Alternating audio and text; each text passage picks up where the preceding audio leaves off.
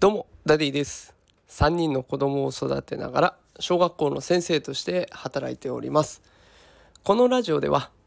子育てや教育を楽にできる、そんなヒントを毎日お送りしております。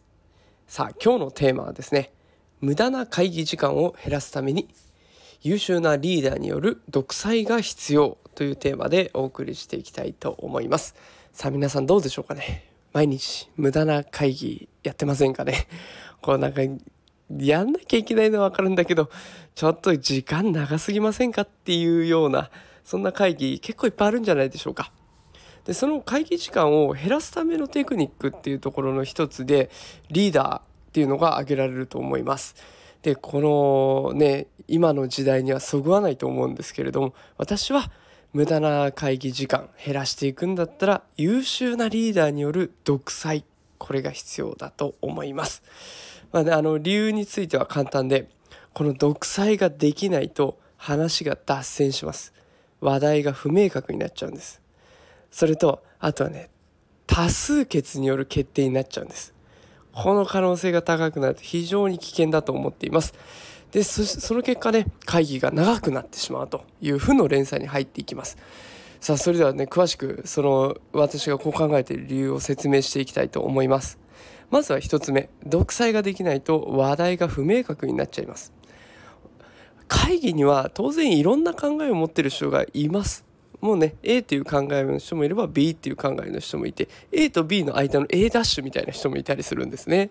でそうするとこうみんながそれぞれの立場から話をするわけです。いやこうだろう。いや違うよああだろう。いやその間のこれじゃないですかってもうわけわかんない状態で。だんだんだんだんねその意見が過熱しすぎるとあれ今何の話をしてたんだっけっていう風に話がどんどんどんどん変わっていってしまうんですね。だから最初はどうやったら売り上げが上がるんだろうかっていう話だったのにどういう商品どういう路線でとかなんかいろんな話がどんどん膨らんでいった結果今何の話してたんだっけっていうふうに変わっちゃうんですね。で話題がそれてきたらそれはもう後で話そうよとか話が平行線になったらもうそれだったら A で試してみようよってリーダーが決めていくっこれが大事になってくる。こうすることで話し合いが活性化していきます。A で行くんだったら A の中をこうやって変えていこうよって。A の路線では行くんだけども、この部分はちょっと変更して、あ、じゃあこれでやってみようよって、どんどん決まっていくんですね。これが一つ、リーダーによる、優秀なリーダーによる独裁がもたらす効果かなと思います。そして次ですね。多数決による決定。これは責任逃れです。優秀なリーダーはもう最終的には自分が決めます。で、優秀じゃないリーダーになると、じゃあみんなの意見を尊重するよって言います。一見ね、みんなの意見を尊重してくれた方がなんだかいいリーダーに見えるんだけれども、その後どんなことになるかっていうと簡単です。うまくいかなかった時に、あれ？みんなちゃんとやるって言ったんだからそれしっかりやってくれよって結果出してくれよって言ってくるんですよ。そうなった時には結局責任を誰が取るんだって。みんなで決めたからみんなで頑張るしかないけどうんなんかモヤモヤするってこうなっちゃうんですよね。最後は俺がやるから大丈夫これで行くよって言ってくれた方がその言葉って結局最後の責任を俺が持つからちゃんとやるからそれでしっかりついてきてくれってみんなにこう提案してるわけなんですよね。だからこの責任をしっかりと所在を明らかにするっていう意味でもリーダーによる独裁っていうのが必要になってきます。でこれどんなリーダーでもそれやったらいいかっていうとそうじゃなくてやっぱり優秀でないといけないと。でこの優秀って何かって言った時に実績と信頼がある人だと思います。